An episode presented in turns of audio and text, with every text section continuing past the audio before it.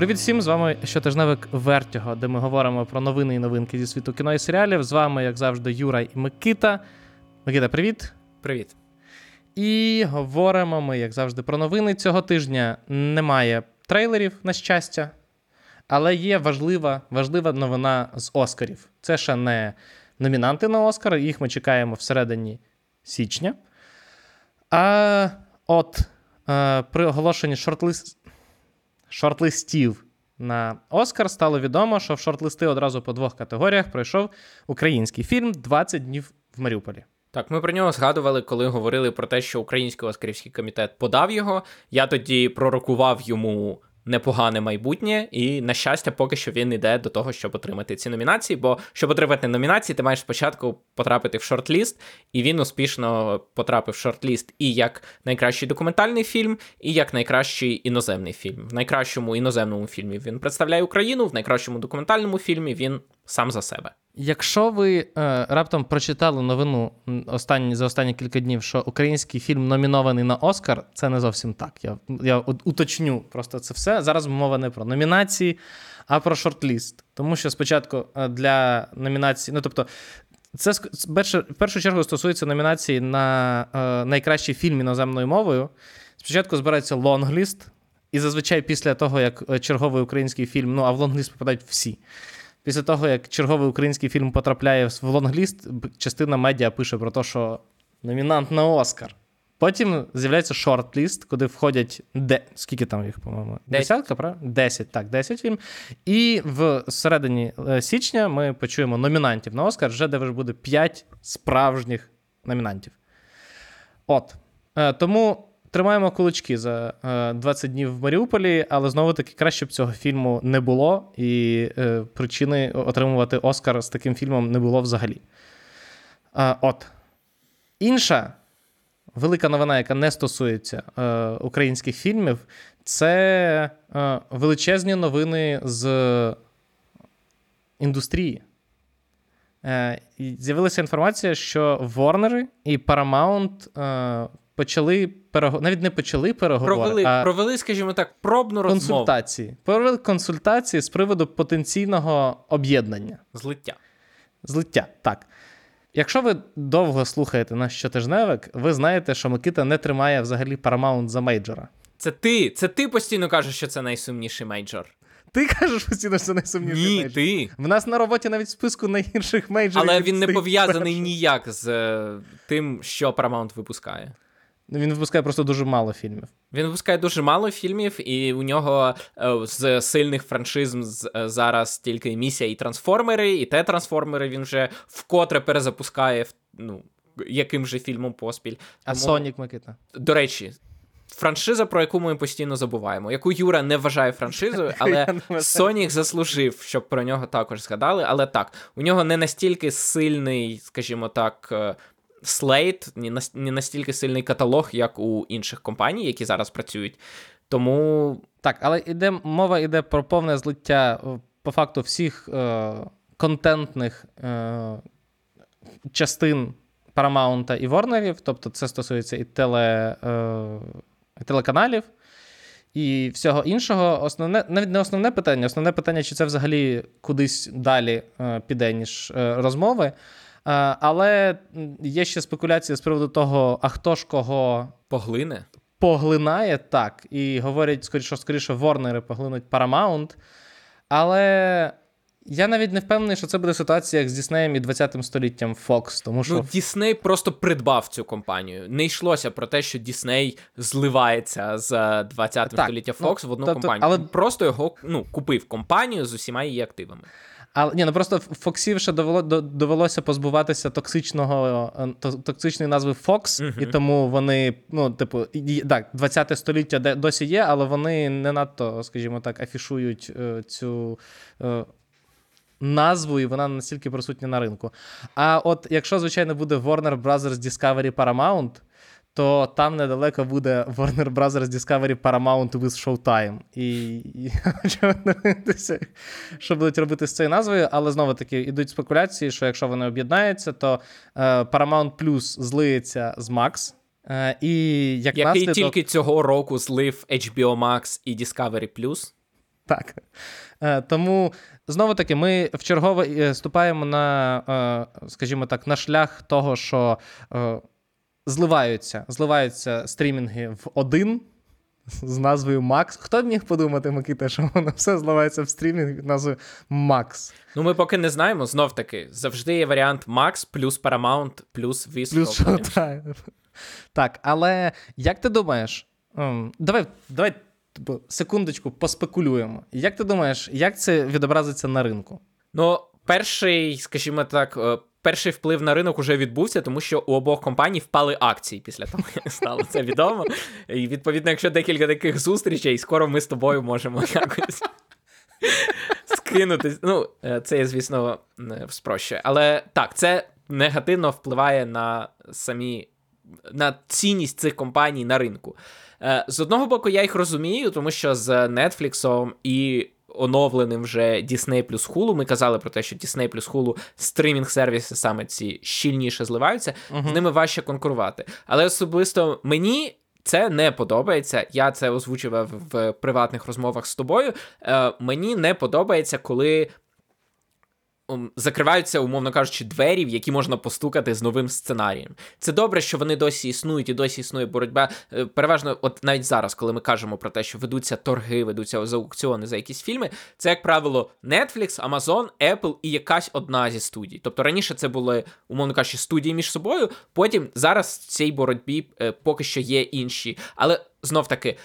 Вони зіллються і стане ще на одного учасника торгів менше. Відповідно, ще одна можливість, е, ще одні двері, куди можна прийти, куди можна принести, е, для з ким можна зробити свій контент, не працює. От, наприклад, місіс Девіс е, зробили, тому що Пікок шукав собі якісь нові проекти. Не дуже можна сказати об'єктивно успішний серіал, але от мені дуже сподобався. Так, якби просто Пікок не з- якби Пікок злився з кимось іншим, то просто він би не вийшов та й все. І відповідно це просто зачиняє, зачиняє двері і звужує потік е, контенту, який е, виробляють. От і все. Мені, мені знаєш, мені цікаво, чи. Е, ну, бо я, мене є, якщо чесно, мало сумнівів, що Paramount і Warner, оскільки вони зливаються, я не думаю, що вони будуть, типу, однією компанією. Ну, обидва. Е, Обидва мейджори надто відомі бренд, мають надто відомі бренди, щоб, типу, умовно кажучи, позбутися якогось з них і залишитися тільки там з Ворнерами або тільки з Paramount. Тому, можливо, двері із, ну, типу, залишаться. Я дивись, з одного боку, я розумію про що ти, але от ти буквально 5 хвилин тому згадував про Disney і Fox. Тут я згоден. відомий бренд, але. Попри те, що 20 століття випускає фільми, видно, що їм просто не дають працювати на тих потужностях, які у них були до цього. От і все. Тобто Дісней їх брав тоді і казав: от тепер у нас буде компанія, яка випускає фільми для дорослих людей. Дісней це як сімейна розвага. А от для того, щоб зняти, умовно кажучи, нового марсіанина, ми от і купуємо 20 століття. В результаті я щось, можливо, вони приховані, тобто, можливо, десь в глибинах компанії ведеться над ними робота, але ми не бачимо якоїсь особливої активності від 20 століття як е, кінокомпанії. Ну слухай, але з іншого боку, е, давай будемо відвертими. Той факт, що е, акції обох компаній впали, показує про стан і Ворнерів, і Paramount зараз на ринку. Тобто, по ідеї, в когось одного акції мали б зрости. Хтось такий, о, там Ворнери докуплять собі франшиз. Чи навпаки, Paramount купить собі багато класних франшиз, але ні, всі такі, е, господи, ці два, ці дві невдахи намагаються щось, щось родити. Ну, насправді такі думки я теж зустрічав. Там хтось порівняв, що це таке враження, що намагаються схопити ніж, який падає зі столу, що, в принципі, не рекомендується робити. Є приказка тому- навіть англійською, що е, ніж, який падає, в нього немає ручки. Типу, де б ти не схопив, ти завжди схопиш за лезо. І відповідно, хтось із них намагається вхопити цей ніж рукою або взагалі ногою. Тому Тому з одного боку, ну і ем, ми просто говоримо про мейджорів, і загалом про мейджорів ми говоримо як там про Warner, Paramount, Universal, Disney і Sony. Але мені здається, що зараз вже є резон говорити. Я просто щойно про це подумав про мейджорів, як про ну, Apple, Amazon, Netflix, Disney і Universal. Виходить. Sony? Ну, що, що, що Sony, Sony і Warner просто розумієш, от ми коли говоримо з тобою про торги зазвичай. ми ніколи не кажемо, Paramount виграв Так навіть не кажемо, ми зазвичай навіть не кажемо, що, типу, брав участь. Ти розумієш? Тобто, часом, коли AMC влітає в торги, ти такий. Ого, там AMC за, за, вважають, що це хороший проект, тому що ну, в них є певна своя ніша. Але зазвичай це торги like, між Apple, Amazon, Netflix і Disney. Ну і ще може, я ж кажу. І Warner. Там... Ми буквально сьогодні. О, і Warner, буквально так, через... і Warner скоро будемо говорити про проект, який Ворнери виграли. Так, і Warner. Sony і Universal вони залишаються мейджорами якраз з того, знаєш, в тому з тої точки зору, що вони розробляють досі дуже багато е, кіно. Вони знімають велику кількість фільмів, і ну вони в цьому нормально працюють. І от Focus Features, про які ми казали, е, які розробляють е, інді кіно, фестивальне кіно, умовні Тар, умовні Фабельмани, їх би не було без Focus Features. Так само у Sony є Sony Pictures Classics, які працюють у фестивальному сегменті, і вони їздять по фестивалю фестивалях разом за 24 і шукають собі. Тобто у них є оці от е, галузі, які працюють. У Paramount нема просто такого, от і все. Так, тому подивимося, але подивимося, до чого це взагалі призведе. Остання велика новина цього тижня, вона не те, що її всі вже передбачували давно. І мені цікаво, чи Кевін Файгі приготувався до цього, чи він до останнього вірив Джонатану Мейджерсу, який казав, та все там буде нормально, не не парся. Все, в суд порішаємо, все чисто, вийду, взагалі будемо далі знімати. Ні. Е, Суд визнав е, Джонатана Мейджерса винним в одразу двох, здається, е, звинуваченнях домашнього насилля е, на його, над його колишньою партнеркою, і Дісней одразу ж його звільнив. Поки що жодної інформації про те, на кого ж його поміняють, чи що буде з MCU, ну, типу, як MCU буде з цим вирішувати питання, немає. З'явилася тільки якась новина про те, що Райан Райан Гослінг веде е, переговори з е, MCU з приводу якоїсь невизначеної ролі, але знову таки в MCU дуже багато невизначених ролей. І, і новина на рівні дуже-дуже далеких чуток. Так. Тобто вона не потрапила в якісь великі trade publications, те, що називається, тобто в Deadline, Variety або Hollywood Reporter, тому вона скоріше поки дуже-дуже дуже примарна. Так. Ну, але будемо чекати. Я підозрюю, що найближчим часом MCU мають все-таки вийти, Marvel мають вийти з якоюсь е, інформацією про те, що ж вони будуть робити. Перейдемо до. Але ну... просто пам'ятаєш, колись вони влаштов... мож... могли собі дозволити влаштовувати цілі фести, де прям виходили і хизувалися своїми майбутніми проектами. А зараз це скоріше буде, знаєш, як коли Джеймс Ган представляв е, DCU, коли в якійсь маленькій е, аудиторії Кімнаці. він зібрав журналістів, просто сів за стіл і такий. Ну, є коротше така історія, і почав викладати, що що він, яким він бачить DCU. Тобто я про те, що от те, нова інформація від MCU, вона навряд чи буде е, схожа на Комік-кон. Вона скоріше буде схожа на прес-конференцію продюсера. Знаєш, це просто е, іронічно, враховуючи, що Disney ж і Marvel колись відмовилися від участі в Комік-коні, тому що в них є D23, яка типу, власна, і Ворнери точно так само сказали: та нам Комік-кон не потрібен, нас, типу, от наш як, DC фандом. DC фандом, так. І що? І як? Ну, не те, щоб Комікон зараз теж був е, на коні, всі, розумієш? Всі загинаються. Всі всі постраждали від цього рішення. Так. так. Але ті а... Е. два роки були прям.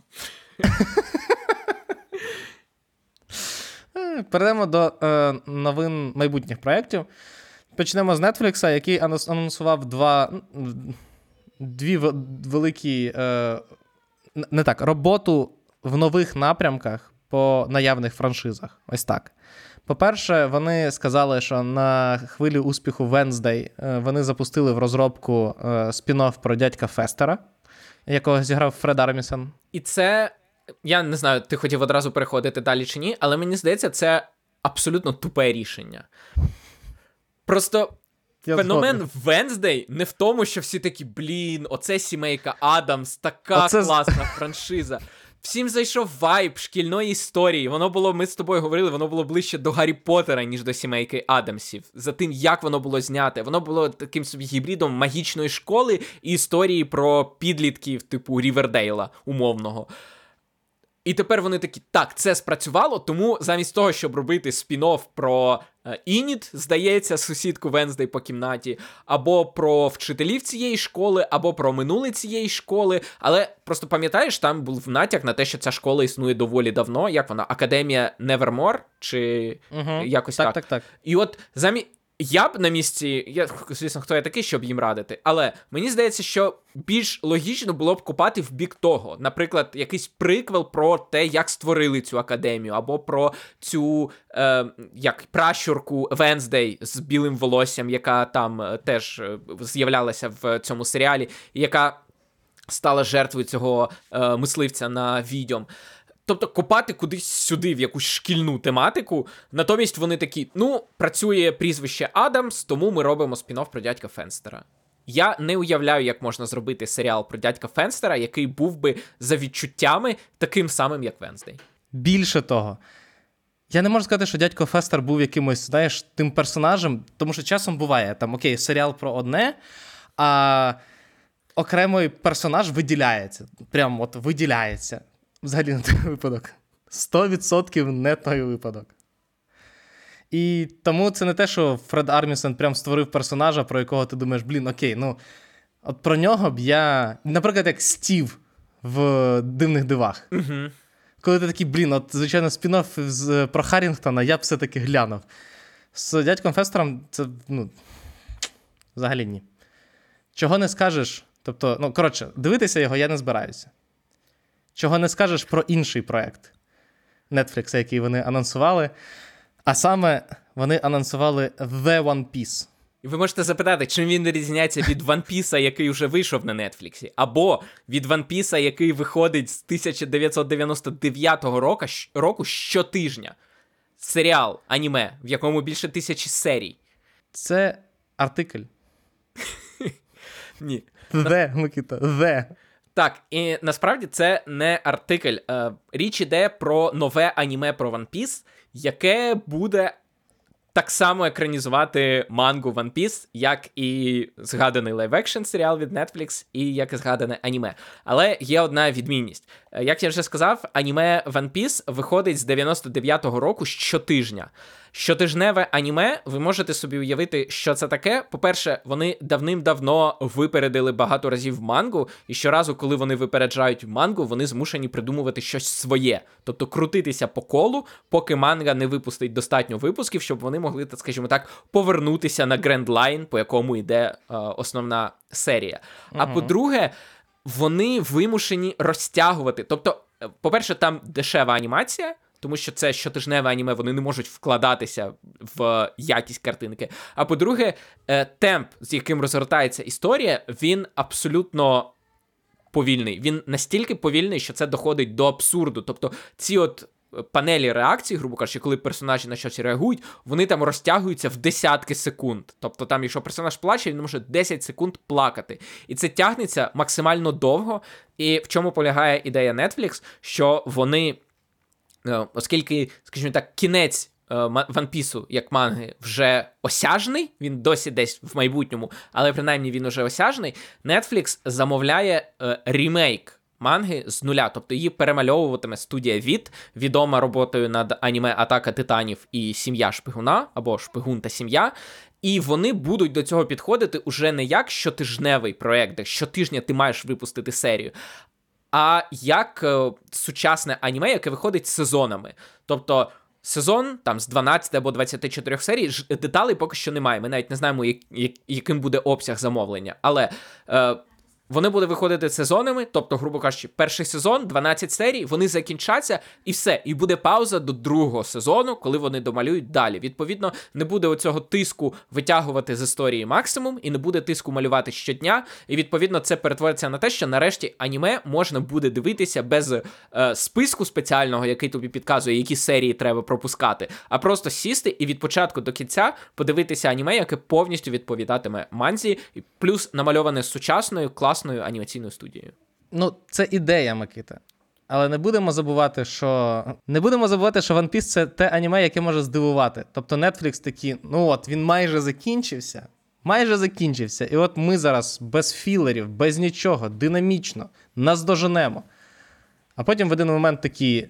Чорт забирай, треба філери робити, ми не встигаємо знімати. Тому що основна причина, чому Микита казав настільки повільний темп One Piece, це якраз тому, що вони наздогнали мангу вже давно, і, ну, типу, в певний момент, коли стало зрозуміло, що темп е, анімації, ну, типу, суттєво випереджає манго, і вони наближаються, вони почали скорочувати кількість випусків, на які вони, е, ну, які вони екранізовують.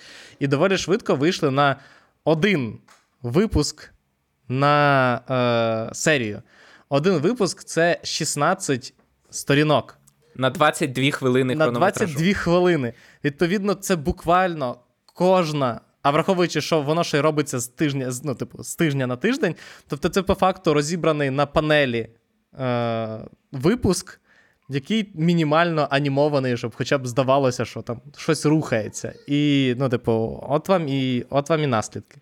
Зазвичай одна серія це десь 3-4 випуски. Якщо екранізація манги в аніме, то, як правило, в один епізод влазить 3-4 випуски. Якщо чесно, я не уявляю собі, як вони будуть е, кришити темп, як вони будуть нарізати серії, тому що. Ем, по-перше, ти сам казав, Микита, що, типу, як для людини, яка намагається зайти в світ One Piece, це вже втретє дивитися початок. Так, вони Та, починають з, почитати- першої, з першого випуску. Тобто те саме, що було в live-action аніме. Ой, в live-action -ені те саме буде тут, та сама історія. І відповідно, просто скільки зазвичай там в сезоні 24 серії? 12 В- або 24. Зараз, як правило, 12? 12. Е, дивись, вони ж виходять сезонами, типу весна, літо, осінь, зима. І от, наприклад, 12 навесні, літо пропускається, і 12 восени. Оце отак зараз е, популярно. Ну, все одно це років 5-7 треба гарувати. Це щоб наздогнати. 13 років. Порахували на Reddit, що якщо випускати, якщо робити по 3-4 випуски на серію, це 13 років. Оце, звичайно, е, комітмент в Netflix. А от тепер питання: це ще одне питання: а чи є цей комітмент, комітмент від Netflix? Тому що поки що є комітмент на екранізацію от Romance Dawn, першої. Першого тому, пер, ну, початку історії. Чи є у них комітмент до кінця манги, чи ні? Але слухай, Бо буде просто... дивно, якщо вони. Ну, не дивно. Це не якраз буде не дивно. Буде дуже прикро для тих людей, які спеціально заходять в це як точка входу в динамічне сучасне аніме, щоб після трьох сезонів такі. Ну, все, коротше, проект не вийшов. Дивіться знову щотижневе аніме, яке якраз в цей момент нарешті дійшло до філерів і розтягнутих епізодів. Будуть всі дивитися One Piece. Мені просто здається, що ну, я не вірю, що Netflix такий, ну, от, подивимося, як зайде перший сезон, а там будемо робити. Тому що, знову таки, тут, якщо вже, якщо в тебе є 1100 випусків, то логічно робити суттєвіше замовлення для того, щоб здешевити загальний об'єм роботи. Тому що ти можеш це зробити. Я чесно тобі скажу, я дуже сумніваюся, що Netflix видав їм аванс на 13 років вперед. Ні, це стовідсотково ні. Але ну явно вони ж вони ж мали це порахувати, розумієш? Е, тому подивимося, що вийде в Netflix паралельно з live-action адаптацією, що робити аніме адаптацію. Але, схоже, зайшов. Схоже, зайшла. Е, Ти задоволений, що зайшло? Воно поки дійде до мене, розумієш, воно вже Тобто 13 років. Як ти тебе. сказав, 13 років вони мають знімати, розумієш, щоб дійти до того моменту, коли я, е, на якому я зараз. Ну, я ж не буду 13 років читати, тому що тому мене, ну, типу, класно, що людям подобається, і е, ти коли кажеш, що, типу, ти щось кажеш про One Piece, хтось знає про це, а не всі такі, що? Ага. Тому в цьому плані так. Е, продовжуємо. Не про Netflix говоримо, а саме про Ворнерів і про те, що Микита якраз згадував, про те, що Ворнери цього тижня виграли нарешті свій проект з Райаном Рейнольдсом. Тепер у Е. кожного стрімера, у кожної студії є свій проект з Райаном Рейнольдсом. Так, Райан Рейнольдс, звичайно, молодець. У нього є нічого. у нього є на Нетфліксі проект, ми говорили минулого тижня. У нього є Дедпул з Діснеєм, у нього є от тепер з Ворнерами проект, у нього є з Амазоном, здається, чи то не він, чи то Двейн Джонсон. Але я, я впевнений, що у Райана Рейнольдса знайдеться проект для кожного. Цей проект ми про нього говорили раніше. Це, типу, бадді комедія. е, Про це насправді це ремейк Люксембурга Люксембурга, якщо бути відвертими, тому що це історія про двох е, братів, один з яких Райан Рейнольдс, він, типу, зразковий поліцейський, а інший Ченнінг Татом, він, типу, е, невдаха е, злочинець. І у них тато помер в Люксембурзі. Це настільки схоже. Не знаємо там деталей, але загалом так. Але загалом е, можливо. Можливо, е, Лукічу треба бути готовим судитися з Ворнерами, розумієш? Та і з братами ні, які, власне, зробили цю історію. Судитися з братами ні, це звичайно складна задача, мені здається. Наступний проект, е, за який виграли торги, це. Е, Знов таки екшен. Це екшен, на відміну від минулого проекту, який є фільмом. Це екшен серіал, е, який опинився на Амазоні, і е, головні ролі в якому зіграють Ганна Ведінгем, яку ви можете знати за серіалом Тед Лассо, і Октавія Спенсер, яка взагалі багато де знімалася.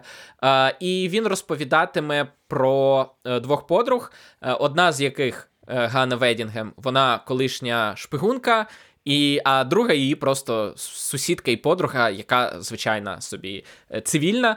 І е, минуле, як це часто буває, наздоганяє Ганну Ведінгем, і вони разом мають тікати від наслідків і в процесі е, по-новому, скажімо так, розкрити себе одна одній по-новому. Слухай, мені здається, що останнім часом цей е, сюжетний штамп чи точніше, історії. Ні, як це правильно сказати? Сцена... Ні, не сценарний штаб. Ну, коротше, ця історія саме про шпигуна, якого наздоганяє минуле, і він, типу, має якось об'єднуватися з людиною, яка його знає як типу, не шпигуна.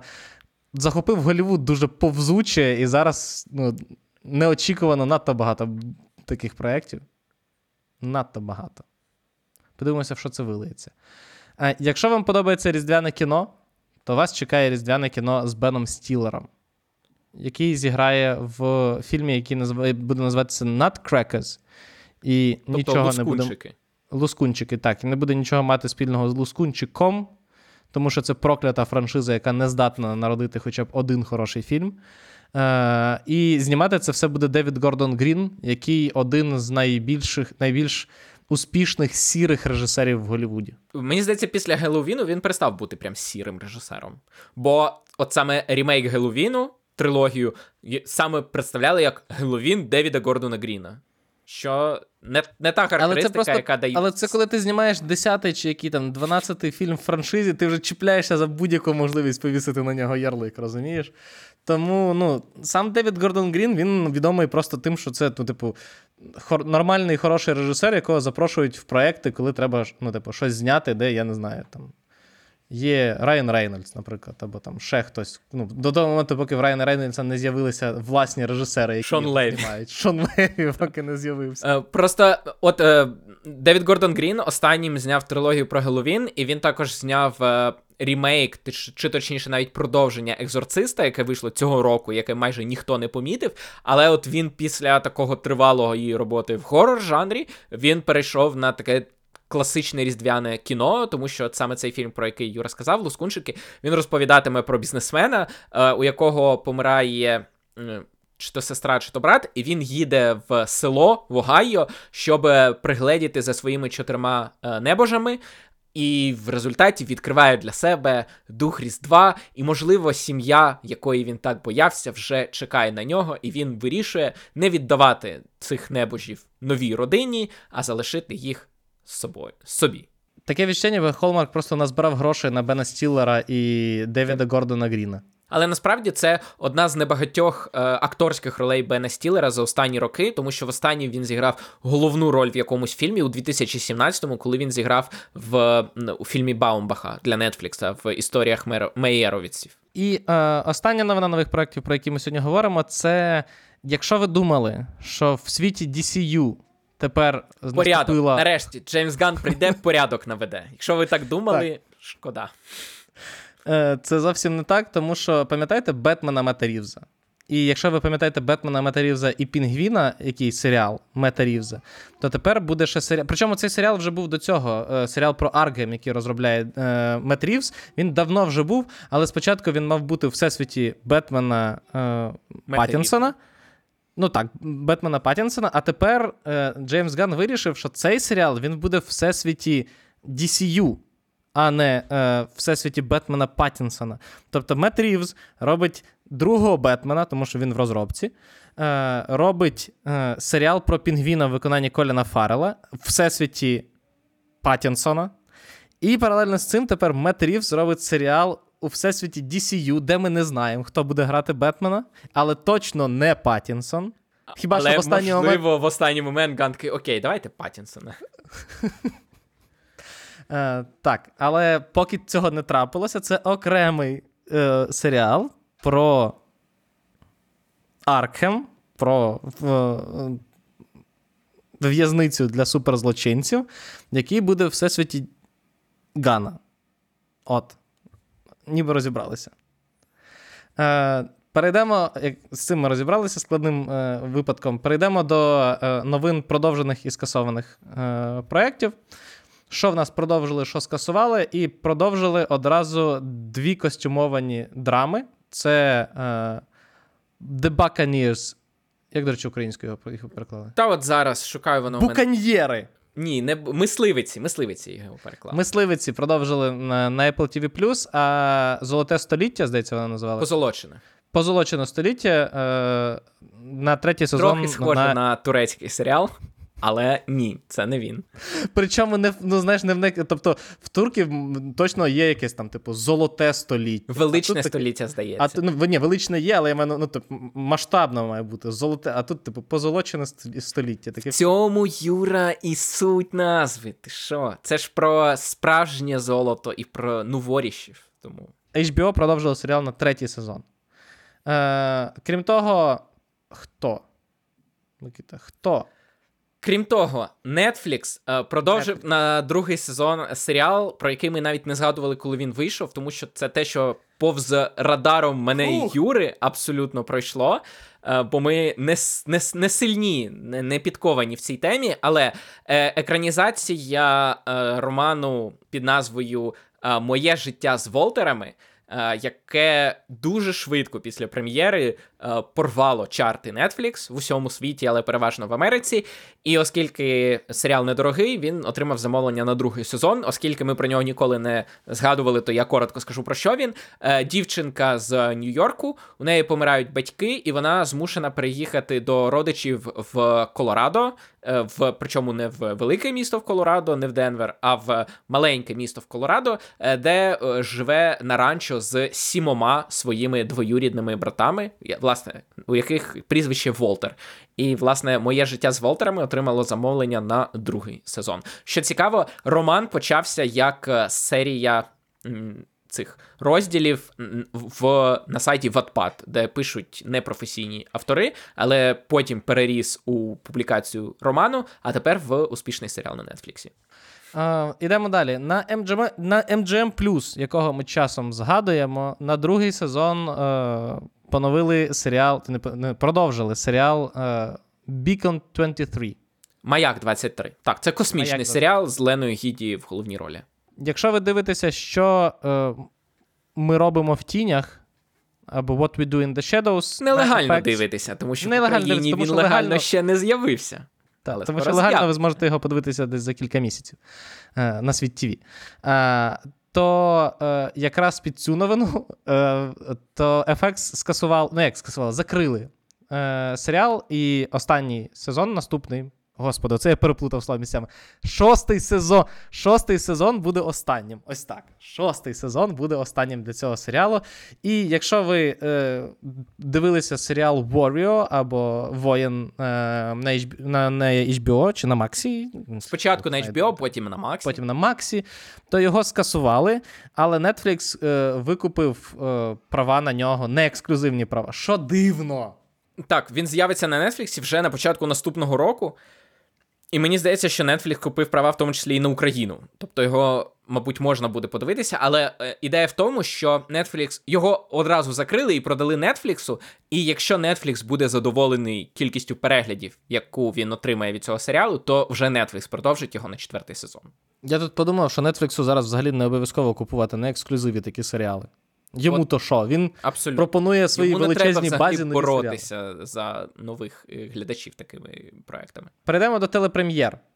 Міні-ракаперів цього тижня немає, але вас чекає топ найкращих серіалів року, який ми вже записали, який або зовсім скоро має вийти, або вже вийшов, якщо ви цей слухаєте цей запис е, В 2024 році. запізнення. Так, тому одразу перейдемо до телепрем'єр. Що в нас, Микита, в цьому багатому на е, нові проекти в 2023 році ще вийде? Я не сказав би, що цей тиждень особливо примітний в плані прем'єр, але цього тижня в п'ятницю виходить е, серіал Берлін, е, який є приквелом і спін-оффом до е, серіалу Паперовий будиночок. Да, паперовий будиночок іспанського про грабіжників. І відповідно, як якщо ви дивилися, то ви знаєте, хто такий Берлін. Це один з учасників пограбування на іспанському е, монетному дворі. І це буде історія одного з його найкращих пограбувань е, до того, власне, до яка відбуватиметься до подій першого сезону е, Money Heist. Е, також на Netflix цього тижня виходить в четвер новий мультсеріал про покемонів, і ми про нього згадуємо, тому що він не схожий на всі інші серіали, мультсеріали про покемонів, тому що він ляльковий. Він зроблений за технологією стоп-моушен, яку ви можете знати А, за. Я думав, що він як в цих, як мапити. Ні, він е, за технологією стоп Алло. motion, яку ви можете А, знати, Пікачу. наприклад, як е, за фільмами Веса Андерсона, такими як «На- незвичайний фантастичний містер Лис або е, Острів «Острів собак. собак». Так. І відповідно він розповідає про дівчинку Хару, е, яка працює на. е, На курорті для покемонів, куди приїжджають покемони для того, щоб відпочити, і вона з і вона їм допомагає розслабитись. Е, також цього тижня, е, вже з ще менш, мабуть, примітних проєктів, е, у вівторок на хулу виходить 12-й і останній серіал канадського ситкому Letterkenny. Е, ми про нього згадували до цього один раз і просто згадуємо, тому що. Е, Канадські ситкоми це в Північній Америці певний феномен, і відповідно цей розповідає про канадське село, глибинку, грубо кажучи, де головний герой мусить, е, скажімо так, жити в трохи сучаснішому світі, ніж той, до- в, якому його навчали жити е, батьки. Якщо ви дивилися Schitt's Creek, е, найвідоміший, мабуть, канадський ситком, то це е, трошки схоже за вайбом, але воно, знаєш, як гібрид Schitt's Creek, і у Філадельфії завжди сонячно, тільки події відбуваються не у Філадельфії, а в канадському селі. А в Онтаріо. Якщо ви дивилися Letterkenny якийсь з попередніх 12 сезонів, напишіть нам, будь ласка, в коментарях. Я хочу знати, чи існують такі люди в Україні взагалі. Так ми ж представляємо в тому числі і існуючі проекти нов... ну, новій аудиторії. Може комусь Ні, я розумію, але це окей, якщо ви після цього почали його дивитися, теж напишіть. Мені просто цікаво, чи в Летеркенні, який є, як Микита казав, коли ми про нього попередній раз говорили, культовим для е, Північної Америки. Північної Америки, так, чи в нас взагалі хтось хоч один про нього знає? Е, тепер А. знають принаймні ті, хто слухав е, на, наше представлення. А, знаєш, подивитися, Так. знати. Ну, так. Знати, Знати це одне, подивитися інше. І ще про одну річ, яка має культовий статус, це романи Агати Крісті, які е, регулярно екранізуються на BBC. І цього тижня е, BBC екранізує черговий роман, е, який називається Убити легко або в оригіналі Murder is Easy. Це всього дві серії. BBC працює взагалі BBC коротшими і коротшими замовленнями. Так, е, дві серії по годині кожна. Відповідно, перша виходить з вівторка на середу, а наступна на наступний день, і вона розповідає.